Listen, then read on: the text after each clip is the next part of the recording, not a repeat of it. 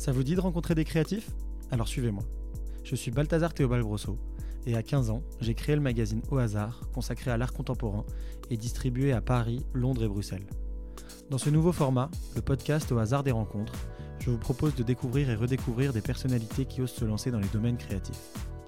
Musiciens, designers, plasticiens, auteurs ou photographes, ils proposent tous une vision différente de leur monde. Essayons de comprendre leur parcours et les rencontres qui ont permis leur succès. Pour ce troisième épisode, je reçois Charlotte Abramoff, photographe et réalisatrice de tout juste 27 ans. Certains ont pu découvrir son travail de vidéo dans les clips d'Angèle, La loi de Murphy, Je veux tes yeux ou Balance ton quoi, mais elle est reconnue pour ses photos depuis 10 ans déjà. Vous avez dû voir ses créations en couverture des Inrock, de l'ADN ou du très bon Fisheye Magazine. On a parlé de son enfance à Bruxelles, sa découverte de la photographie et son engagement envers de nombreuses causes qu'elle met en avant dans son travail.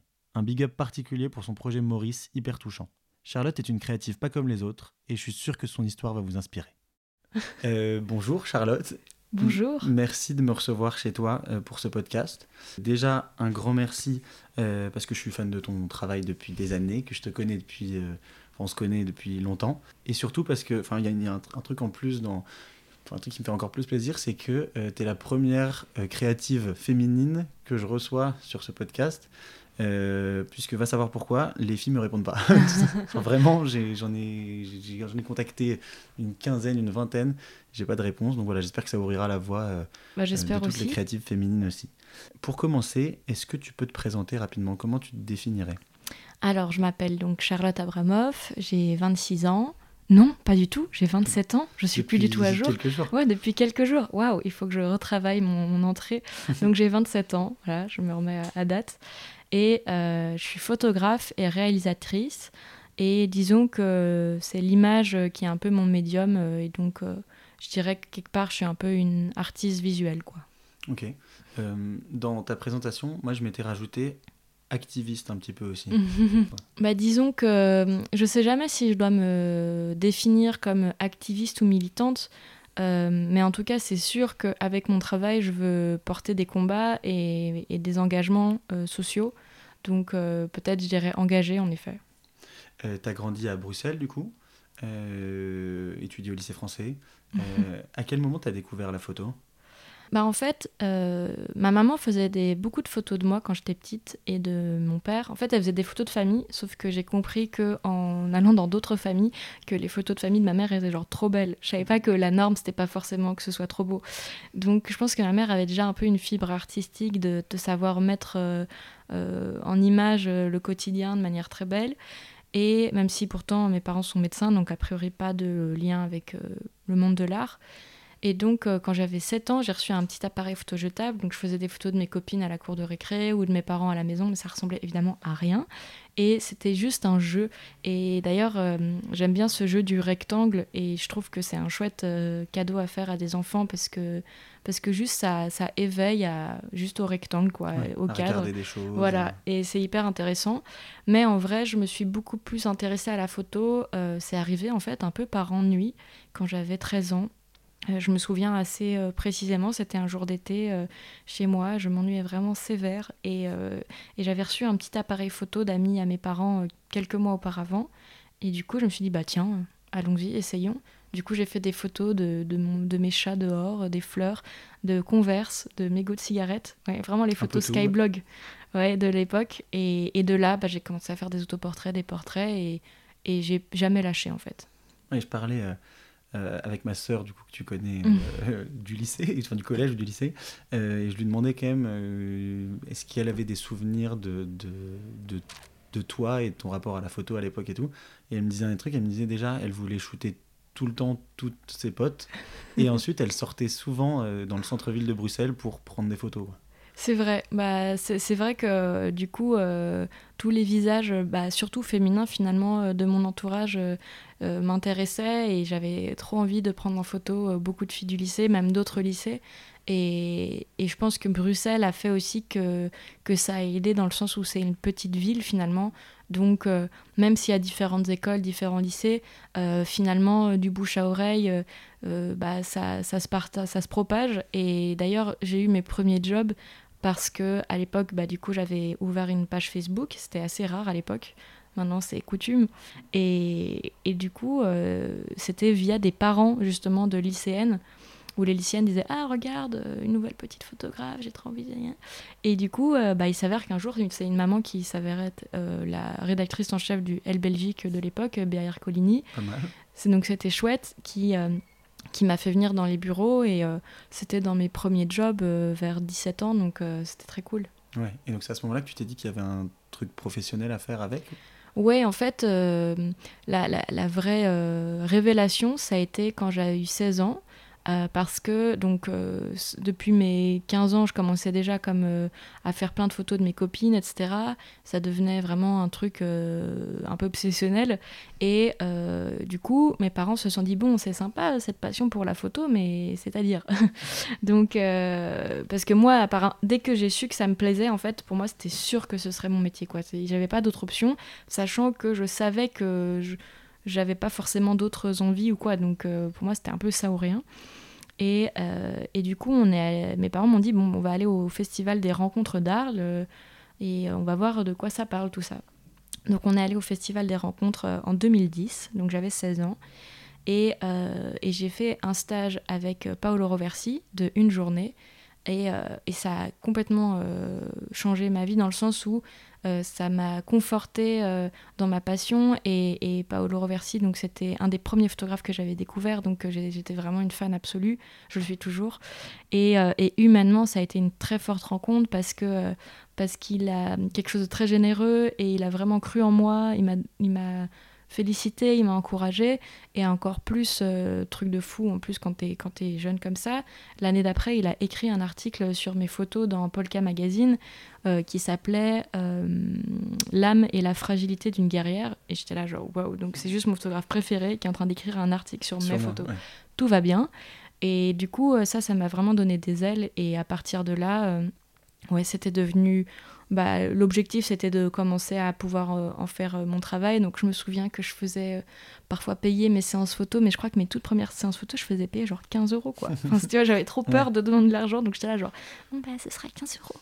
Mais voilà ouais, parce que tu te sens pas forcément légitime à. Bah non, et puis parce que tu es hyper jeune, et puis parce que ça reste amateur. C'était juste une manière de, de, faire de l'argent de poche quoi. Et après, évidemment, ça, ça, a changé, et quand il y a des clients qui sont entrés en jeu, bah voilà, mais c'est, ça a été progressif, mais au final, j'ai commencé quand même super tôt, quoi. Et, euh, et à ce moment-là, tes parents, du coup, qui t'accompagnent aux rencontres, euh, ils voient du coup une Charlotte qui est complètement, euh, enfin qui est ultra contente d'avoir rencontré Paolo, et ils voient de quel œil le fait que tu te dises voilà moi je veux faire de la photo ma vie? moi j'ai eu la chance d'avoir des parents qui m'ont toujours beaucoup soutenu, encouragé à m'exprimer. Je sais que petite j'ai fait beaucoup de piano, du théâtre ils ont tout fait pour que je puisse euh, m'exprimer artistiquement. Et donc, bah, il s'avère que c'est la photo que j'ai choisie, euh, même un peu par hasard. Et, euh, et du coup, pendant ces rencontres d'Arles, j'avais été aussi au Photofolio Review, qui existe toujours d'ailleurs, qui sont juste des lectures de portfolio. Et je m'étais fait un petit livre photo sur Blurb à l'époque. Et, et c'était déjà assez conséquent finalement pour, pour une gamine de 16 ans. Et c'est ce que se sont dit les experts en fait. Et ils étaient assez impressionnés enfin pas forcément une question de qualité, mais vraiment quantité de travail et euh, imaginaire et envie de faire des choses. Ouais, tu et touchais à beaucoup de choses, t'en faisais beaucoup. Et... Et, du coup, euh, ma détermination avait, euh, avait un peu attiré l'attention parmi quelques experts, et ça, ça a beaucoup conforté mes parents, dans le sens où ils avaient confiance en moi de base, mais c'est vrai que ne connaissant rien du métier, ça les a beaucoup rassurés de voir qu'il y avait des gens qui étaient intéressés ou, ou encourageants, quoi. Et tu pensais que Bruxelles serait pas assez euh, euh, grand entre guillemets pour développer enfin, C'est pour ça que tu t'es dit qu'il fallait aller à Paris dans une école mmh, bah, La même année, donc 2010, euh, année, année, année, année forte, voilà. la même année, en fait, j'avais été de nouveau aux rencontres d'Arles sur le stand de l'école des Gobelins parce qu'une des expertes m'en avait parlé. Euh, et, je me souviens encore d'un professeur qui s'appelle Ricardo Moreno et qui est toujours gobelin, euh, que j'embrasse s'il m'entend, et euh, qui était d'ailleurs pieds nus à ce stand et qui était hyper sympa. Et, et du coup, tout de suite, j'avais sympathisé avec les quelques personnes des gobelins et j'avais dit, bon, bah, à dans quelques années, je viens, quoi. Enfin, c'était décidé, genre, bon, bah, ok, l'école que j'ai envie de faire, c'est les gobelins, parce que je me souviens, je m'étais un petit peu renseignée sur la cambre et tout ça, mais Moi, ce que je cherchais, c'était vraiment une école qui allait m'apporter les outils dont j'avais besoin. Et je savais que les outils dont je manquais, c'était la technique, la lumière, euh, euh, Photoshop, tout ça. Mais qu'au final, ma démarche artistique, euh, je savais qu'il y avait plein de choses qui allaient pouvoir l'enrichir et que j'avais besoin un peu d'une école terre à terre qui soit qui, qui, m'aide à me développer quoi. Et alors quand tu es arrivé au, au, Gobelin, du coup installation à Paris, ça t'a fait un. Enfin, tu arrives dans un monde qui est complètement différent, tu plus avec tes parents. Ah oui, ah oui, alors ça c'était assez, assez hallucinant, surtout qu'en Belgique j'habitais plutôt à la campagne, donc j'étais pas trop une citadine. Et, euh, et, au final, Paris, oui, ça a été un grand changement. Bah déjà, euh, juste euh, bah, les, trucs clichés de la ville de Paris, c'est-à-dire c'est grand, il y a plein de monde, le métro, ça, ça, court dans tous les sens. c'est vraiment un autre, un autre lifestyle que Bruxelles. Mais, mais oui, ça a été. Alors, je me souviens que les premiers mois au Gobelin, c'était un peu chamboulant, parce que du coup, c'est pas en mode on fait table rase, mais c'est quand même. On, aborde plein de choses nouvelles, plein d'exercices. Donc, je me souviens que la première année au Gobelin, c'était un peu genre. Euh, parce que ce que j'avais ressenti avant d'aller au Gobelin, c'est que du coup, bah, à l'époque, je faisais beaucoup des photos avec mon 5D Mark II et mon, mon, mon, objectif 50 mm 1.4 et les photographes euh, amateurs semi-pro doivent, euh, doivent sourire parce que c'était le matos de beaucoup de, base, voilà de beaucoup de personnes qui avaient les moyens bien sûr. C'est important de le préciser. Et, et du coup euh, je, me sentais un peu atteindre un plafond de me dire bon bah c'est sympa de shooter mes copines à la lumière naturelle dans les champs mais j'ai envie d'apprendre d'autres choses quoi. Et je sens que j'ai plein de skills qui me manquent. Et du coup les gobelins ça a été ça. Ça a été surtout la découverte du studio. Et la découverte du studio ça a complètement changé Mm, aussi ma vision de la photo. Et, et ça m'a amené à réfléchir beaucoup plus mes images et, et, finalement à être beaucoup plus dans la composition et la construction que dans forcément la captation d'instants volés. Voilà. Ouais, et donc il n'y avait pas que. Ouais, donc t'as pas. Enfin, les gobelins t'ont pas servi qu'à développer ta technique, mais aussi euh, ton style. Euh, oui. Bah, c'est vrai que les Gobelins, je l'ai vraiment vu comme un grand laboratoire et euh, c'était vraiment comme une deuxième maison, une deuxième famille, donc je me, je me sentais hyper bien dans cette école. Et, et, cette école donne beaucoup d'outils, ce qui fait que euh, bah, vrai, le but, c'est de développer en effet sa créativité, ses envies. Et ce que je faisais, c'est que même parfois les sujets qui étaient des devoirs d'école, bah, je me disais bah, comment je peux en faire une série euh, qui soit cool, même pour moi. Et c'est quand même comme ça, par exemple, qu'est venue une série qui s'appelle Équilibre instable. qui est finalement une des photos que, que je vends le plus et qui a été aussi en couverture de Fisheye Magazine. Et à la base, c'était un devoir d'école. quoi. Euh, et à quel moment tu t'es senti euh, euh, peut-être assez sûr de ta photo, enfin de ta photo en général, et sûr de toi pour commencer à, mettre des messages dans tes, dans tes images, tu vois, et, justement à mmh. être un peu engagé et bah, faut savoir que je suis une personne assez naïve de base. Donc, euh, disons que je, je décrescendo de naïveté avec le, temps qui passe, mais euh, je, suis très naïve. Et du coup, euh, j'ai quelque chose d'assez spontané. Et de base, j'ai toujours été assez sensible aux injustices tout court, surtout aux injustices faites aux femmes, bah, tout simplement parce que j'en suis une. Et avant de comprendre ce que c'est le féminisme, la théorie et tout ça, au final, Hum, je suis arrivée à ça euh, par deux choses. Déjà par la rencontre avec euh, Ophélie Sec, qui est comme ma grande sœur, qui est une euh, maquilleuse, mais aussi une activiste féministe et qui a 7 ans de plus que moi, donc elle avait un peu ce rôle de grande sœur. Et c'est je suis tombée sur son Instagram. c'est fort possible. Et c'est une personne très engagée politiquement. et du coup, elle m'a, elle m'a beaucoup appris des choses et surtout aussi bah, Internet et les prises de parole qu'il y avait. Alors, avant 2017, il y en avait moins. MeToo, ça a vraiment changé de manière hallucinante. Euh, médiatiquement, je trouve, euh, la parole du féminisme, même si pas encore assez.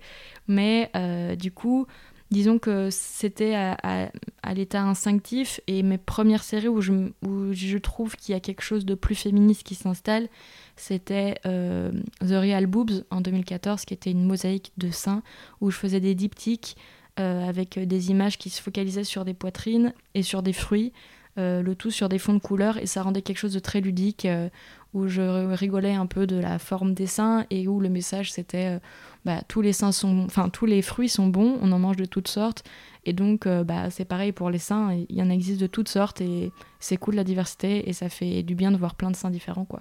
D'ailleurs, enfin, à ce propos, c'est, je sais pas si cette série a été euh, censuré ou pas sur Instagram. Bien sûr. Ouais, ça.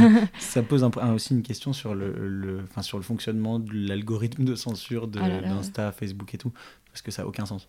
Bah non, c'est c'est un des combats euh, qui est pas forcément le plus urgent, mais qui est quand même euh, vachement handicapant. euh, cette histoire de censure euh, aussi pour ce que ça raconte, puis surtout, euh, enfin le téton, enfin c'est quand même euh, aucun sens. Encore, ce serait, euh, même si je cautionne pas du tout, mais ce serait la masse du sein ou j'en sais rien. Non, c'est vraiment une histoire de petit téton qui n'a aucun sens, quoi.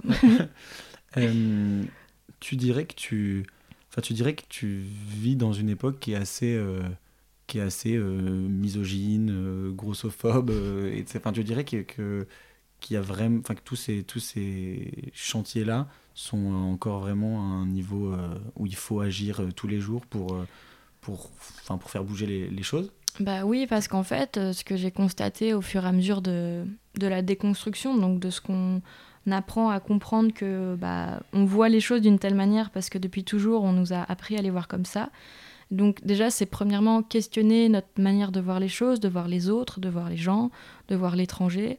Et du coup, en effet, euh, vu que notre société, elle infuse dans plein de constructions qui soient sexistes, racistes, grossophobes, euh, validistes, enfin qui au final creusent des inégalités et, et créent des injustices, euh, bah, du coup forcément euh, ça- ça reste infusé et chacun de nous au final a été euh, élevé, éduqué dans, cette marmite.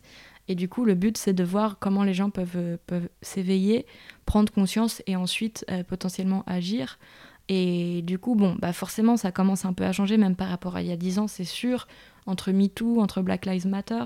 Mais après, je, me dis toujours faire attention à la bulle de Paris, parce que euh, quand on habite à Paris, on est vraiment dans une bulle, et que euh, ce qui se passe à Paris, ça ne veut pas dire que c'est pareil euh, ailleurs en France ou ailleurs en Europe ou dans le monde. Donc parfois, il faut un peu se resituer.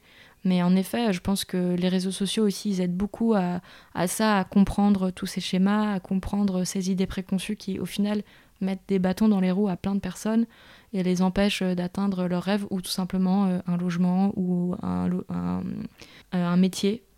Donc c'est quand même des choses fondamentales. Et après, moi, je suis quand même assez privilégiée. Donc c'est un devoir aussi pour moi de me rendre compte que je ne suis pas la norme du tout. Et c'est un peu malheureusement ce qu'on nous apprend à nous faire croire que voilà, on voit pas les couleurs, tout le monde est pareil, alors qu'il y a des vraies hum, structures et des vraies différences sociales, euh, raciales, et qu'il faut les prendre en compte parce qu'il y a des gens qui en souffrent en fait. Et c'est ça qui est important de comprendre. Oui, ce qui est vrai, c'est qu'à Paris, euh, centre, enfin dans le centre de Paris, on, ne se rend pas compte vraiment de ces choses-là. Bah non, non, et puis, et puis parce, que, euh, parce que voilà, il y a aussi ce qu'on met en lumière et ce qu'on met pas en lumière, et heureusement, Internet, ça a permis à plein de voix qui n'avaient pas accès au final à la parole, enfin qui n'avaient pas accès à, à un auditoire, ça a permis que plein de gens euh, parlent de leur vécu, de leur quotidien, de ce qui les touche, et de comprendre euh, ensuite que ça parlait de manière collective à, différents groupes, et que c'est important de, prendre conscience de tout ça. Tu sais, on dit que les designers ont deux pratiques. Euh, Une pratique industrielle, quand ils travaillent pour des marques par exemple, et une pratique plus personnelle, leur mobilier, leurs objets exposés en galerie et vendus en leur nom propre. Je rapproche un petit peu ton, travail et le travail des photographes des designers. Tu fais des photos pour des marques, pour des magazines, mais tu as aussi tes créations plus personnelles euh, que tu exposes en galerie et qui sont euh, pas vraiment commissionnées. Euh, J'imagine que c'est plus facile pour toi de faire passer des messages et un certain engagement dans tes créations perso. Ma question, c'est est-ce que certaines de tes marques, des marques avec lesquelles tu, travailles, pardon, te contactent pour cet engagement, justement, pour cette lumière que tu essaies de mettre sur différentes causes, ou est-ce qu'elles veulent simplement l'esthétique Charlotte Abramoff? Euh, alors oui, de plus en plus, je pense, parce qu'on m'identifie aussi pour ça, et qu'au final, je suis pas qu'une photographe. Et, euh, et, et après, euh, c'est vrai que c'est toujours un peu à double tranchant dans le sens où maintenant, c'est des thématiques qui commencent à devenir marketing, qui sont récupérées par le capitalisme et par des marques qui se disent qu'elles vont faire leur beurre là-dessus. Et donc c'est compliqué parce qu'à la fois bah, c'est horrible dans le sens où si c'est pour euh, engager euh, des minorités juste dans les campagnes euh, de publicité et pour faire croire qu'il y a une inclusivité, mais qu'au final, dans les rangs et dans l'interne, il n'y a pas d'inclusivité qui, qui suit, ça c'est vraiment problématique. Ça s'appelle du washing. et après, l'autre penchant, c'est qu'en même temps, la publicité, malgré nous et malheureusement, est un outil de diffusion massif. Et du coup, si on arrive aussi à comment dire, à refaire rentrer dans le paysage visuel et la publicité est un moyen de, euh, c'est intéressant aussi, mais c'est toujours euh, quand même euh, hyper tordu et, et, ça dépolitise beaucoup quand les choses sont récupérées par les marques. Après, moi, je fais vraiment au cas par cas. Et par exemple, un projet comme Sex Education, mhm. le petit manuel de Sex Education pour Netflix, bah, je me suis dit, bon, bah, là, on est sur une visée pédagogique importante. Euh, Netflix, pour le coup, c'est une diffusion en effet hyper forte. Et, euh, et voilà, c'était hyper important pour nous que le petit manuel il soit gratuit, distribué gratuitement. puis Netflix, dans, euh, leur, dans leur série en tout cas, il y a toujours cette la présence de, de, soit de couples homosexuels, soit de. Ouais, ouais, enfin, c'est vrai que Netflix essaye de s'inscrire aussi dans, dans, cette vision plus progressiste de la société et assez actuelle et contemporain. Et du coup, euh, voilà, j'étudie vraiment les projets au cas par cas et j'essaye de me dire, ok, qu'est-ce que ça apporte ou qu'est-ce que ça déforce?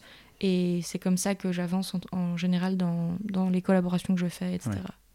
Et euh, je me demandais si l'utilisation si de euh, un peu de l'absurde, un peu du surréalisme dans ton, dans ton, style, du coup vraiment dans ton, dans ton esthétique, ça permettait justement d'apporter un regard un peu plus léger sur ces sujets-là. Tu vois, est-ce que c'est un moyen plus facile peut-être d'en parler? Bah pour moi complètement parce que euh, pour moi l'absurde, la mise en scène, le surréalisme, la poésie, c'est un peu des hum, comment dire euh, des outils, euh, des gadgets. Enfin gadget c'est un peu moche comme mot mais c'est des manières en fait de détourner l'attention, enfin l'attention pour mieux la récupérer en fait dans le sens où ça, présente quelque chose de parallèle ou, en effet de surréaliste donc à côté de la réalité pour mieux faire comprendre la réalité et du coup en, utilisant la métaphore, la mise en scène, euh, créer un petit décalage, un truc euh, inattendu. Et ça nous amène à justement, l'humour est une arme qui désarme et, euh, et qui permet de, de, créer un lien et de peut-être parfois aborder des tabous qui sont un peu plus compliqués, je pense notamment autour de la sexualité ou quoi, et, et qui permet justement d'engager une discussion. Et, dans mes images, J'essaye jamais forcément d'affirmer des choses. Euh, parce que qui suis-je pour affirmer? Mais par contre, euh, euh, j'aime beaucoup soulever des questions, des questions que je me pose moi en premier, et où je me dis, bon, bah, est-ce que ça intéresse d'autres personnes de se les poser avec moi? Et du coup, mes images essayent de, véhiculer ça, et, je pense que plus le temps passe, et plus, je lis, plus je, je, prends conscience de plein de choses dans le monde, puisqu'au final, vu que j'ai commencé très jeune, et comme je disais, j'étais très naïve, je prends beaucoup, beaucoup conscience euh, de beaucoup de choses au fur et à mesure. Et je pense que ça va, ça va se traduire dans mon travail aussi. Et à chaque fois, ce que je me dis, c'est que euh, mon travail, en fait, c'est juste que je vois des choses, je vis des choses, même dans ma vie intime, personnelle, comme ça a été le cas pour Projet Maurice. Ensuite, bah, j'ai ma manière de les digérer, de les comprendre et de les retraduire, en fait, artistiquement et ça me permet, moi, en fait, de cheminer dans la vie et peut-être d'aider d'autres gens aussi à cheminer dans la vie. proposer des solutions à des gens aussi, ouais. Ouais, voilà, proposer juste un regard et, euh, et, et, vu que je suis un peu un bisounours, bah, j'essaye de, de, proposer un regard euh, bienveillant, quoi. Ouais. Euh, tu parlais de projet Maurice, justement. ce que je lisais un petit peu, c'est que tu avais fonctionné en deux parties. Une partie assez documentaire où, où tu as pris beaucoup de photos, où tu as où tu as euh, bah, documenté justement ce qui enfin, plusieurs années, et ensuite une partie plus artistique, plus, euh, plus euh, métaphorique, où il y a donc des compositions, enfin des tableaux, quoi, de vrais tableaux composés un peu à la Magritte, un peu des choses comme ça. tu peux nous parler un petit peu de, Projet Maurice? Bien sûr, donc c'est un projet que j'ai commencé à faire en 2011, un peu à mon insu, dans le sens où c'est un projet qui traite de mon père, qui s'appelait Maurice, et qui, a, donc, qui était beaucoup plus âgé que moi, c'était un, vieux papa. Et euh, en fait, euh, il a eu un cancer euh, en 2011 à 79 ans. Et donc à partir de là, ça a été, moi j'avais 17 ans à l'époque, donc vu qu'en plus c'était c'était un médecin, grand scientifique, c'était un peu double coup de massue cette annonce de maladie parce que j'avais un peu une pensée magique d'enfant qui consistait à croire que mes parents médecins étaient des parents invincibles. et non. Et du coup, euh, j'avais commencé à faire des photos de, sa maladie, ce qui n'a pas duré très longtemps parce que euh, il a fait trois mois de chimio, puis il a eu une opération qui malheureusement a eu des complications euh, post-opératoires où il a fait une allergie à un médicament. Et cette allergie, a fini par, euh, après quelques arrêts cardiaques et pulmonaires, à le plonger dans un coma artificiel pendant un mois et demi. Et de ce coma, il s'est réveillé, mais avec des séquelles euh, neurologiques euh, très fortes qui ont fait que, dans les premiers temps, par exemple, il savait plus parler, il savait, enfin, on a dû l'aider à reprendre, à, réapprendre à parler. évidemment, perdu toute comment dire, toute indépendance, donc dépendant dans, tous les gestes du quotidien, pour euh, manger, se laver, se déplacer. Donc euh, ça a été assez euh, dur.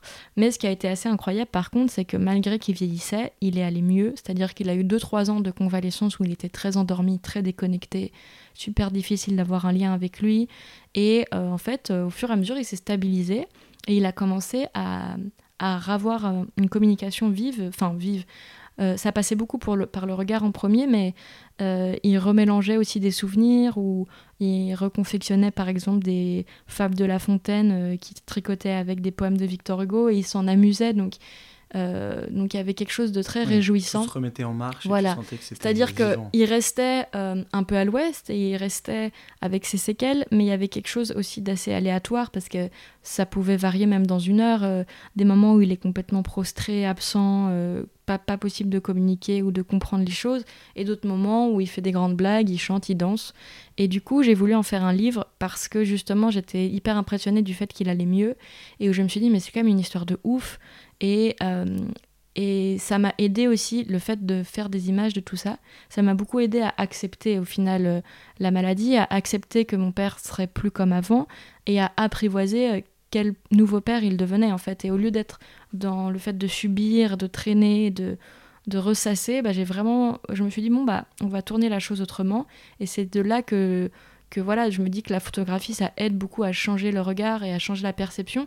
Et même si voilà, je pouvais pas euh, d'un coup de baguette magique euh, faire guérir mon père, bah au moins j'ai pu changer mon regard sur la maladie de mon père et vivre une aventure géniale avec lui qui a été ce livre, c'est-à-dire où j'ai en effet documenté toute une partie de son quotidien, où j'étais euh, juste moi avec mon appareil photo à la maison et où j'ai fait grâce à l'aide d'un Kickstarter et de 777 personnes qui y ont participé. Euh, la deuxième partie du livre où j'ai voulu vraiment faire en effet un conte visuel où euh, je mettais en scène en fait euh, ces différentes étapes, que ce soit la reconstruction, la, désorientation, le langage, toutes ces étapes un peu bizarres qui ont été impliquées par le coma et où le fait de, de le faire de manière artistique et mise en scène rendait les choses très symboliques, métaphoriques, et mon père se sentait comme un peu comme un héros de cinéma, où c'était son propre film, et c'était intéressant d'avoir le pendant euh, documentaire et mise en scène, parce que ça venait complètement enrichir euh, la vision de la maladie, ça venait la rendre presque magique, et en plus, euh, ce côté mise en scène, ça me faisait aussi directement penser au fait que mon père lui-même avait un décalage par rapport à la vie et aux choses, et et du coup, ce, double, ce double côté, euh, bah, ça me permettait aussi de me dire, bah voilà, le, surréalisme, c'est presque une manière de vivre euh, aussi quand, euh, quand, quand, on a des lésions neurologiques ou quoi. Et, et ça peut aider peut-être même d'autres personnes, d'autres types de maladies comme Alzheimer ou quoi. Et tout ce mystère autour du cerveau, de la mémoire, de la, de la conscience, de l'inconscient, et qui ont des rapports directs avec le surréalisme, en fait. Oui, ça, ce que je me dis, c'est que ça... ça ce projet parle, euh, et j'invite tous les gens euh, qui ont ou non des, des, des, parents qui ont des problèmes euh, de santé ou pas, hein, mais à aller le voir parce que c'est un, il est très universel malgré tout. Tu vois, on, on s'identifie à toi, on comprend, même si je connais rien de, de, de, ce que tu as vécu, etc. Mais c'est vrai qu'il a le, il a quelque chose de, de très poétique et très, et très spirituel. Bah, merci, mais c'est vrai qu'en plus, Maurice, qui est malheureusement, euh, donc mon papa qui est malheureusement décédé deux mois avant la sortie du livre en 2018, mais qui a quand même vu toute la maquette, donc heureusement. Mais du coup, euh, il avait quelque chose de très fédérateur aussi, parce que parfois je postais des petites vidéos de lui ou quoi. Et, même le Kickstarter, euh, c'est ça aussi qui a fait que ça a marché, c'est que Maurice avait quelque chose de, de l'ordre de ça peut être le papy un peu de tout le monde, ça peut être un oncle, ça peut être un ami de la famille, quelque chose de très d'une proximité assez assez belle parce qu'il avait beaucoup beaucoup de charme et beaucoup d'humour et très touchant. Et surtout euh, ce qui était intéressant aussi dans le projet et dans moi ce que j'ai constaté personnellement c'est que quand les personnes vieillissent elles redeviennent des enfants. Et c'est très bizarre ce contraste euh, enfance vieillesse qui est moi qui moi me fait me fait me fait craquer complet. Mais mais du coup c'est et puis voilà il y a aussi, aussi faut le dire, une invisibilisation des personnes âgées, où c'est toujours euh, relégué à des thématiques genre euh, la retraite, euh, la maison de retraite, la, mort. C'est ça, encore une fois, c'était un moyen de faire de la photo qui a du sens aussi. Quoi. Ah oui, complètement. Et, c'était... et je pense que ce projet a aidé pas mal de gens parce que je me souviens le premier jour où j'ai lancé le Kickstarter, donc c'est-à-dire que les photos n'étaient pas faites et le livre n'était pas fait, juste je parlais de mon projet et je mettais mes petits croquis en disant je veux faire ça. Bah, j'ai reçu un nombre de messages qui étaient hyper touchants et assez très nombreux même, de gens au final que je connaissais pas du tout, mais où dans ce qu'ils m'écrivaient, il y avait d'un coup une intimité, une proximité parce que, bah voilà, j'ai une maman malade, j'ai un papa malade, ça m'aide. Et si ça peut juste aider à changer le regard ou à envie de démarrer quelque chose de créatif avec, euh, avec la personne ou quoi, bah, c'est que du bénéf. Et, et, du coup, voilà. Et le livre s'appelle du coup euh, Maurice Tristesse et Rigolade. Tristesse et Rigolade parce que euh, c'est la conclusion qu'il a donnée au livre quand il a vu la maquette et que je lui ai dit, bah, justement, ce serait quoi ton mot de la fin? Et c'est lui qui, de, de, but en blanc, dit Tristesse et Rigolade. Et je trouvais que c'était euh, très très juste. Et directement, tu as eu le, le, soutien de, de Fisheye pour. pour pousser un peu ce projet ou... Ma bah, en fait, je les connaissais depuis, depuis quelques temps, euh, sans être encore très proche. Et c'est complètement par hasard, en fait, que pendant que je faisais mon livre, parce que du coup, j'ai fait les photos du Kickstarter euh, fin 2016, puis j'ai commencé à travailler sur la maquette euh, toute seule. Enfin, tout d'abord avec l'aide de, de, deux artistes qui sont Jeanne Briand et Nick Keane, une, une artiste plus euh, sculptrice et autour du verre et un photographe, mais juste que eux ils avaient des bases de InDesign et moi pas. Donc, euh, donc euh, je les remercie mille fois pour leur aide dans la naissance de ma maquette. Et à partir de là, après j'ai vidéoé les choses toute seule sur Keynote et InDesign machin. Et j'avais été voir en 2017 justement au festival d'art avec ma maquette diverses personnes. Et au début, je, me, je voulais me la jouer auto-édition lol. Impossible. voilà. Enfin, compliqué, surtout quand on n'est pas graphiste, qu'on manipule pas ces trucs-là. Et en fait, un peu par hasard, euh, j'ai fini par croiser la route euh, de Benoît Baume et de Fichaille et qui m'ont dit Mais non, on serait trop chaud d'éditer ton livre. Et, euh, et de là, bah, j'ai continué de travailler avec Mathieu David, qui est le DA de Fichaille, sur la maquette et ils m'ont accompagné sur toutes les étapes jusqu'à l'impression et du coup, et la sortie évidemment. Et du coup, c'était vraiment cool d'être épaulé parce que c'est vrai que bah, ça aide à aller plus vite à être plus confiant dans les choix et, euh, et ça m'a beaucoup aidé surtout qui voilà c'est pas pour autant qu'ils sont venus mettre un input ou quoi spécial. Ils ont bien compris que c'était mon projet, mon papa. euh, et donc ils m'ont fait hyper confiance et ils m'ont juste soutenu à fond quoi. Ouais trop chouette. Euh, ce qui est marrant quand tu parles de cette histoire c'est que on a l'impression que bon au départ ton truc c'est la photo. Tu découvres du coup un, un peu le monde de l'édition quand il faut sortir ce bouquin etc comme tu as découvert aussi un peu presque tard, j'ai l'impression, la réalisation, quoi, enfin, la réalisation de vidéos. Euh, pourquoi est-ce que pourquoi c'est arrivé si tard, les premiers clips les Si tard, trop mignon. Si tard, j'avais 23 ans. oui, c'est vrai que j'ai commencé la vidéo genre euh, presque 10 ans, ouais, presque 10 ans après la photo. Bah alors, j'avais toujours eu envie de passer à la vidéo, mais je m'en étais pas forcément capable. Euh, jusqu'au jour où j'ai compris qu'en fait des plans ça pouvait être comme une série de photos euh, qui s'enchaînent. Et, euh, et, en fait c'est avec la rencontre d'Angèle que j'ai eu cette première opportunité puisque donc Angèle étant bruxelloise aussi on se connaissait de vue sans vraiment se connaître. Et un jour je suis tombée sur son Instagram en 2016 à l'époque elle n'avait genre que 2000 followers incroyable. et je vois ces petites vidéos d'elle qui se met en scène, qui chante, qui est drôle, qui est belle, qui est inventive, euh, qui... Pleine de peps. Ouais, et, qui, et, qui, et, qui, se montre en train de, de, de rater ou de tousser ou quoi. Et je trouvais ça hyper intéressant, ce rapport au quotidien, ce rapport surréaliste avec des objets. Je me souviens, elle, faisait, elle rappait euh, avec une, une râpe à fromage et ça faisait un, un rythme dans sa petite reprise. Du coup, j'ai directement suivi. Et de là, c'est euh, Sylvie Farr, sa co-manageuse, qui m'a contactée en me disant Enfin, je vous dis, on était fin 2016, donc euh, T'étais bah, beaucoup plus connue qu'elle à l'époque. Bah oui, c'est ça qui est incroyable, c'est drôle. Et du coup, euh, elle me dit bon, bah Angèle va commencer à faire ses premiers concerts dans des bars, on aimerait beaucoup avoir des photos, est-ce qu'on peut faire un shooting? Donc je dis bah oui, je suis vas-y. On, on, a fait un shooting avec trois bouts de ficelle, aucun budget, un studio qu'on a loué pendant deux heures et, euh, et des fonds papier. Et ça a donné notamment la, photo spaghetti d'Angèle où, qui est sur fond jaune avec l'impair jaune, et les, les spaghettis qui lui tombent sur la tête. Et, euh, ah, elle est si vieille que ça là enfin, si Mais oui, je te jure, 3 janvier 2017, je me ah, souviens je encore. c'était beaucoup plus récent. Ah non, non, et du coup, euh, cette photo du coup, a été un peu placardée dans Bruxelles pour les concerts euh, dans, dans, les bars de Bruxelles de Angèle. Et après, en fait, vu que le shooting s'était super bien passé, bah, Angèle et Sylvie m'ont dit Bon, bah, est-ce que tu serais chaude de faire le premier clip, La loi de Murphy? Et du coup, moi, j'étais, bouillante dans le sens où je me suis dit Bon, bah, super opportunité, ce serait un bon exercice. Alors j'appréhendais forcément, mais j'ai vraiment découpé à fond euh, tous les plans, de sorte que ce soit comme des photos qui s'enchaînent. Donc ça reste assez fixe, mais au final ça, a grave marché et il y a eu un super bon combo entre le son et l'image qui a fait que le clip a beaucoup plu, le clip a eu une espèce d'alchimie qui a vachement, vachement été euh, efficace et moi, ça m'a beaucoup plu. Donc après, euh, il y avait aussi un deuxième clip, parce qu'on finalement, on a tourné les deux en fait en une fois, qui était Je veux tes yeux, qui là était beaucoup plus en studio, où Angèle, parce que pour la loi de Murphy, Angèle m'avait dit, moi, j'aimerais bien que ça raconte la journée quand même, que ça suive les paroles et tout. Donc, euh, donc j'avais un peu ce, cette petite règle où je me dis, ok, ça doit accompagner la chanson. Et après, je me suis amusée sur les refrains, entre les, les trucs qui tombent par terre, les gens qui pleurent, enfin, drama queen. Et et pour Je veux tes yeux, elle m'avait dit Bon, bah écoute, t'as l'air de kiffer cette chanson, donc euh, fais ton truc si t'as envie. Donc euh, elle m'a fait, ouais, m'a fait un peu une carte blanche pour Je veux tes yeux. Euh, elle me dit T'es sûre, les yeux, la gelée, tout ça? J'étais Oui, vas-y. Merci Angèle de m'avoir fait confiance. Et de là, bah, je suis restée quand même très proche. Pour, pour, pour du conseil, pour de l'image, on avait évidemment toutes les photos de Brol aussi. Euh, et, euh, et, puis ensuite, euh, dernier clip qu'on a fait, c'était Balance ton quoi, 2019, donc plus récent. Et, et entre-temps, j'avais fait aussi le clip de Georges Brassens, Les Passantes. Et du coup, oui, j'appréhendais ce passage à la vidéo, mais en fait, j'ai compris plusieurs choses. Déjà, j'ai compris que à partir du moment où je sais ce que je veux, ce que je visualise, et si je suis capable de le raconter à mon équipe, bah, les choses se mettent en place, même si je ne sais pas utiliser forcément une caméra. Et qu'à partir du moment où je suis entourée des bonnes personnes, d'une équipe qui est talentueuse, créative, motivée, et, que la communication se passe bien, bah, en fait, juste ça marche, quoi. Et c'est ça qui est assez fou.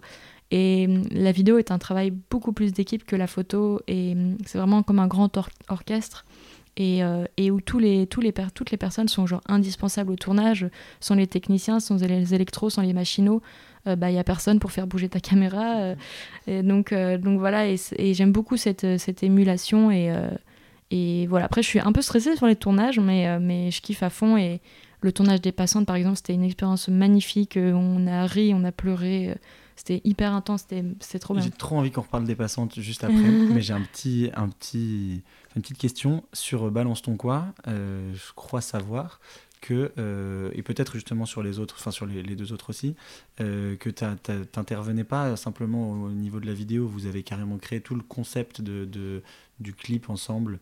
Oui. Euh, et donc, ouais, t'arrives pas juste en réel comme ça pour. non, parce qu'au final, disons que, que, voilà, que j'ai créé aussi le clip. C'était le cas pour la loi de Murphy, pour Je veux tes yeux, pour les passants. Les passants, pareil, c'était une carte blanche totale. Donc, donc j'aime bien m'investir à 100%. Et après, je suis toujours ouverte, évidemment, euh, aux idées d'autres personnes. Euh, ça peut toujours être enrichissant, mais souvent, j'ai un peu euh, mon truc en tête et je fais tout pour que ça marche. Et Balance ton poids, en fait, j'avais entendu déjà la chanson bien avant que l'album sorte, à l'état de maquette. Puis l'album est sorti. Il y avait la promo de la sortie de l'album, mais c'est que quelques mois plus tard qu'Angèle me dit Bon, bah, en fait, il va falloir clipper Balance ton quoi. et je fais Ok. Euh, et du coup, euh, entre le moment où euh, elle m'a dit ça et le moment où le clip est sorti, il y a eu cinq mois, ce qui est énorme.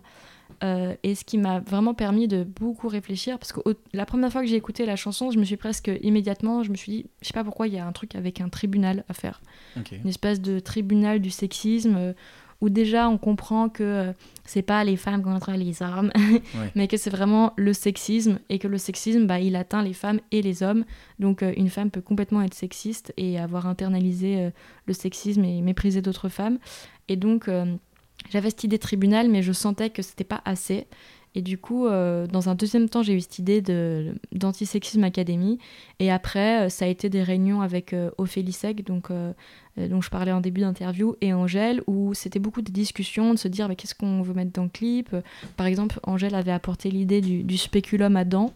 et, de là, bah voilà, c'était très important parce que on avait, moi, mon envie de départ, c'était d'enrichir à fond la chanson et de voir comment euh, visuellement on pouvait raconter beaucoup plus de choses encore que ce que racontait la chanson.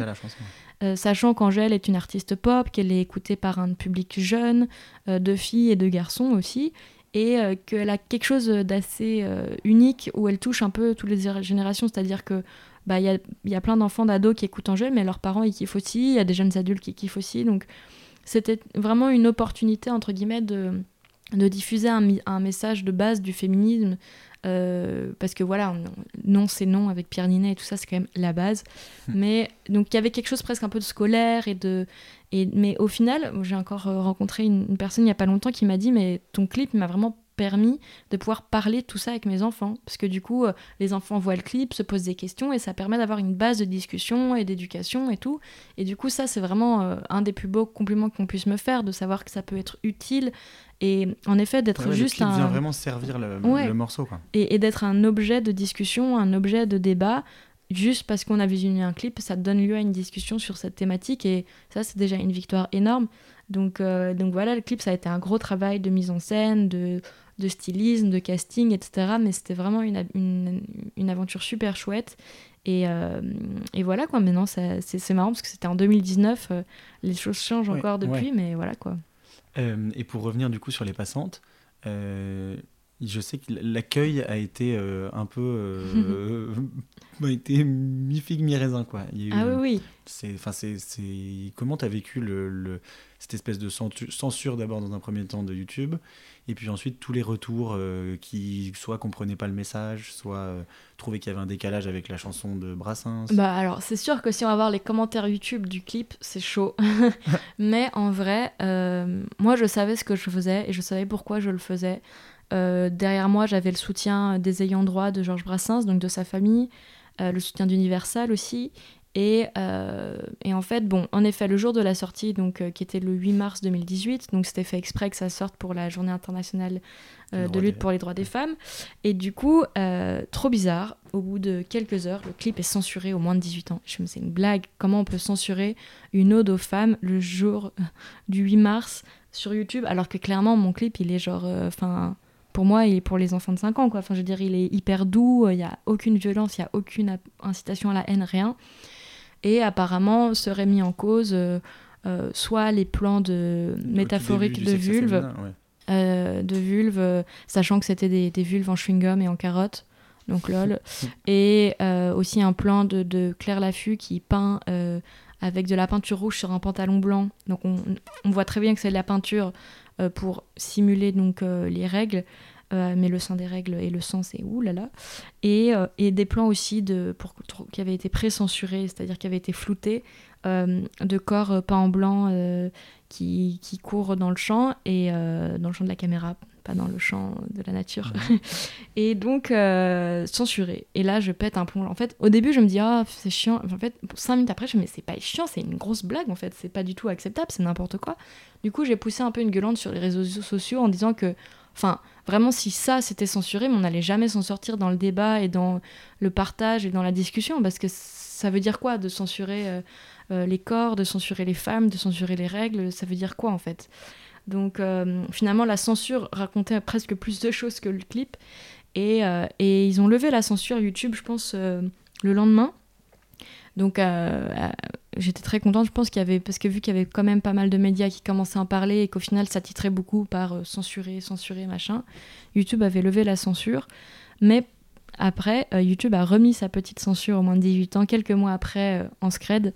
Et, et j'étais trop saoulée, mais bon, c'est comme ça, c'est aussi des histoires d'algorithmes, de robots et de gens qui signalent parce que forcément, dans une certaine frange de la population qui est bizarrement un peu plus masculine et plus âgée, il euh, y en a beaucoup qui ont mal vécu en fait le combo euh, et images modernes de femmes euh, qui sortent un peu des normes de beauté. Donc, donc voilà, mais après je me laisse pas intimider et voilà, mon but c'est pas non plus de plaire à tout le monde, mon but ça a été clairement de donner mon interprétation de ce texte qui, est qui était clairement construit au final puisque c'est un poème d'Antoine Paul qui a été écrit en, en, 1911, en 2011, en, 1911, et puis après mis en musique par Georges Brassens en 1972 ou 78, je confonds toujours ces deux dates. Je trouvais ça hyper intéressant que bah, qu'il y ait une troisième porté sur ce, sur, cette, sur ce texte qui était visuel et qui était euh, c'est quoi, euh, euh, qu'est-ce, qui se passe quand on donne ça à une réalisatrice féminine et féministe en 2018. Et donc je ne suis venue qu'apporter mon interprétation que j'assume. Et en effet, je me suis peut-être éloignée du sens premier du texte qui était peut-être un peu littéral, mais je me suis dit qu'est-ce que chaque vers. C'est la diction de Georges Brassens qui m'a aidé à découper en fait mon film. Euh, et, je me suis dit, qu'est-ce que, quel vers isolé m'inspire en fait comme image euh, sur les femmes, sur leur quotidien, sur leur métier ou leur corps. Et, et ça a donné euh, le film des passantes, qui est, je pense, mon film préféré de ceux que j'ai fait et, et, qui, et, dont je suis très contente quand même. Ouais. Il t'arrive d'avoir des discussions avec des vrais justement avec ces gens qui, qui signalent les vidéos euh, sans... Pas forcément. En vrai, je... Ou sur Instagram, est-ce qu'il y a des gens qui t'envoient des messages Oui, il y en a parfois, évidemment, évidemment, mais c'est toujours difficile parce que le problème de ces personnes-là, c'est qu'elles sont pas ouvertes à ce que tu vas raconter. Tout ce qui leur intéresse, c'est l'exercice rhétorique de, de, te faire fermer ta, ta gueule, en fait. Donc, euh, autant je pense en vrai, peut-être, parce que je pense que le dialogue, ça peut toujours être intéressant et qu'il faut aussi comprendre pourquoi les gens pensent comme ça, même si c'est pas forcément acceptable. Mais hum, malheureusement, euh, je pense qu'il y a plus de gens qui ont des, qui ont des biais sexistes que de gens qui ont des revendications euh, féministes révolutionnaires. Et voilà, je pense que c'est aussi une question d'époque, une question de génération, une question de temps aussi. Et je pense que plus les paroles vont se délier, plus il va y avoir des femmes qui écrivent des, des bouquins à ces sujets, plus il va y avoir des podcasts, des séries, des films. Euh, qu'à un moment donné, les gens vont comprendre que, bah, que c'est plus négociable, entre guillemets, et, que, et que les femmes ont une parole, que cette parole est légitime et qu'il faut lui faire de la place et l'écouter, et que ça ne veut pas dire éradiquer les hommes, et même pour les polémiques absurdes autour d'Alice Coffin et d'éliminer les hommes ou je ne sais quoi, bah, lisez le livre avant tout, mhm. et comprenez que qu'on parle juste d'un imaginaire masculin qui a été forgé à, à, à 99% jusqu'à maintenant, et, euh, et où on, parle juste du fait que bah, c'est intéressant de faire émerger d'autres visions, d'autres voix, d'autres écrits, en fait, c'est tout. C'est en ça aussi que la, bah, que la rencontre avec Angèle, quand même, est, euh, est euh, hyper. Enfin, est géniale aussi pour toi et, pour elle, c'est que vos deux travaux entrent en résonance, enfin, sont, sont, hyper liés. En même temps, vous entendez hyper bien et, et vous avez les mêmes revendications, les mêmes, les mêmes causes, vous défendez les mêmes causes. Donc ça, c'est assez génial quand même d'avoir euh, un, compagnon de, Bah oui, Angèle, c'est vrai que c'est rare. Euh, enfin, même, je me souviens des, des personnes qui travaillaient euh, autour de son label et tout ça me disaient que c'est rare d'avoir un combo image-musique qui marche aussi bien, dans le sens où, où, voilà, ça a été vraiment la collaboration de deux artistes et où elle m'a fait vachement confiance. Et je pense qu'il y avait une similitude aussi dans, dans je sais pas, l'humour, peut-être le côté un peu absurde le côté euh, genre un peu sans filtre. Hum, et euh, du coup, ça a fait que ça, ça, a très bien marché, ça a fait une super équipe. Et en effet, après, euh, c'est mignon parce que, en gros, Ophélie m'a un peu, comment dire, amené dans cette thématique féministe. Et après, c'est Ophélie et moi qui avons un peu emmené Angèle là-dedans. Et qui avons. Parce qu'Angèle, il faut quand même le repréciser, elle est née en 1996, donc elle a quand même 3 ans de moins que moi, donc elle a 24 ans elle reste quand même un baby, quoi. Donc, euh, même si c'est une putain de star et, une femme, et qu'elle a un cerveau, bah, elle est quand même jeune. Donc, euh, c'est vrai que, que c'est que c'est cool aussi qu'elle nous ait fait confiance et que et qu'elle s'est rendue compte que bah voilà c'était cool d'avoir un public et une voix mais que c'était encore plus cool de la mettre euh, aussi à disposition de, de causes surtout quand on touche un public relativement jeune parce que du coup c'est une manière d'éduquer et, et, je pense que ça, ça, a fait du bien à pas mal de, jeunes et de parents. Avec les clips, ça fait un double, ça fait vraiment le double message. Euh, Complètement. alors que le, simplement le rythme, on peut se dire juste ah c'est entêtant, on a les paroles dans la tête, mais on ne sait pas vraiment ce que ça veut dire parfois. Avec le clip qui apporte comme ça un deuxième. Euh, ouais, bah pour moi vraiment, euh, je fais pas beaucoup de clips, mais pour moi quand, quand je fais un clip, ça, va, ça a vraiment pour but de de révéler toute une, tout un aspect, comment dire, euh, un pensée de la chanson euh, et de vraiment euh, glow up le tout et, et donner beaucoup de consistance. C'est pas juste une illustration de la chanson, c'est vraiment une histoire qui se crée de base de cette chanson et qui, et qui vient la mettre en avant, la mettre en lumière et, et faire vivre autrement la chanson en fait. D'où aussi les passantes. Ouais, complètement. Euh, bon, qui sont les, les, artistes féminines, les créatives qu'il faut que je reçoive sur ce podcast Oh, qu'il faut que tu reçoives Oh là là. Mais tu fais que en français? Ouais, pour l'instant ah, que en mince. français. Parce que la première à laquelle je pense, mais elle est espagnole et elle parle aussi anglais, c'est Laia Abril. Mais Ouais. peut-être une, une version quand tu. Peut-être.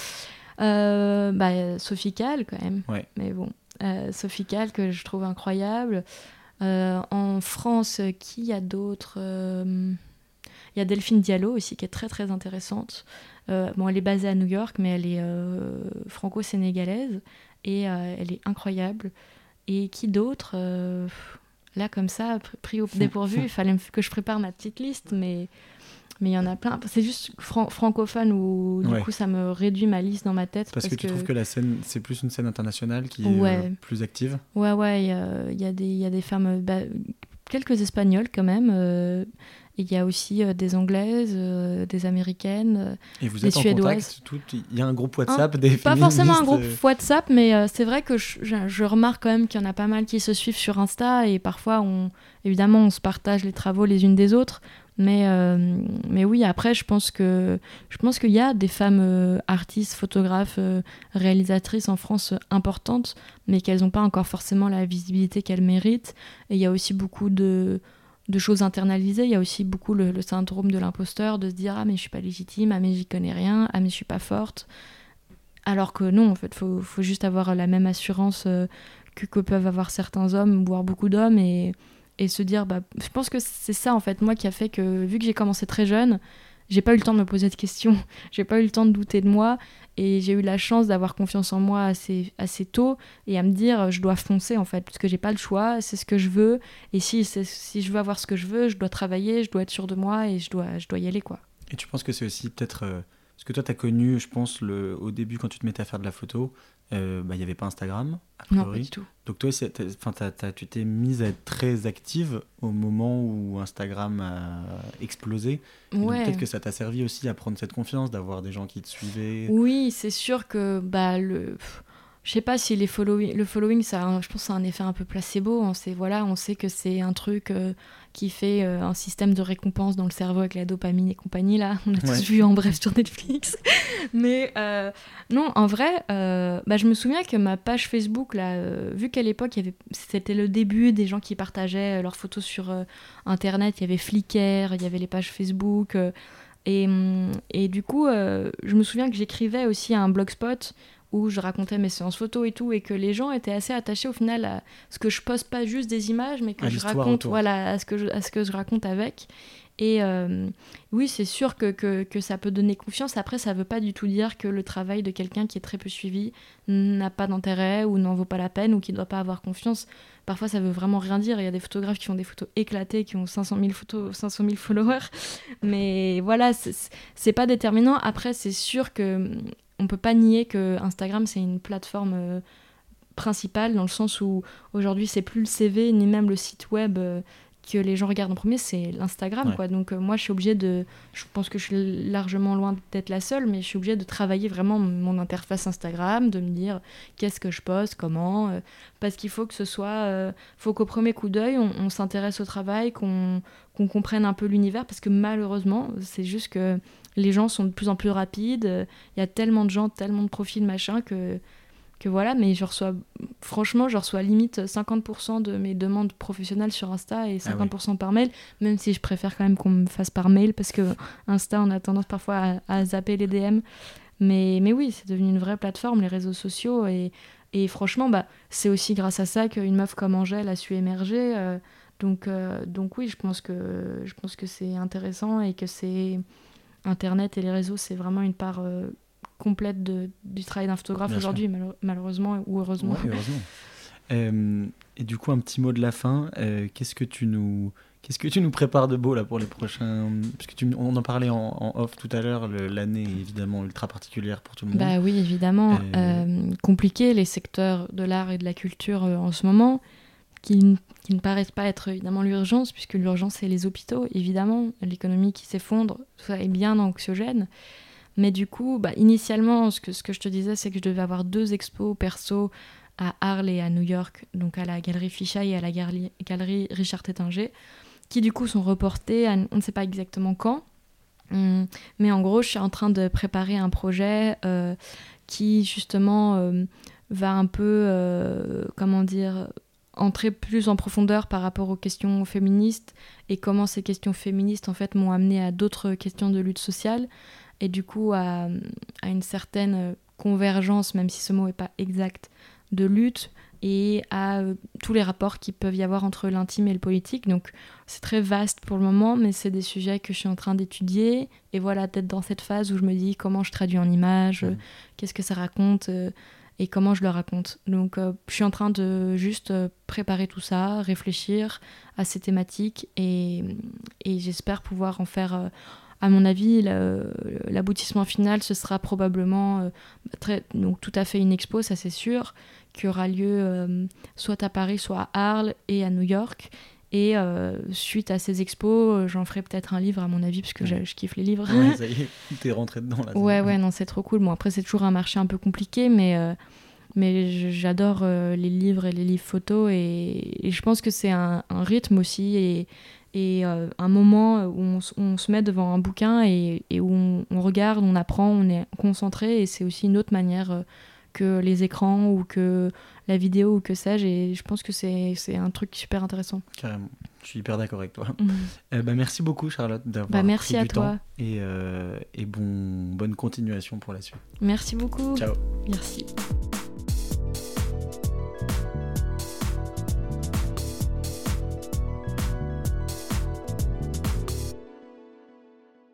Si cet épisode vous a plu, n'hésitez pas à le noter 5 étoiles, à laisser un commentaire et à le partager. Suivez-nous aussi sur les réseaux sociaux, at podcast au hasard sur Instagram et au hasard des rencontres sur Facebook et LinkedIn. Je vous dis à la semaine prochaine et d'ici là, portez-vous bien. Ciao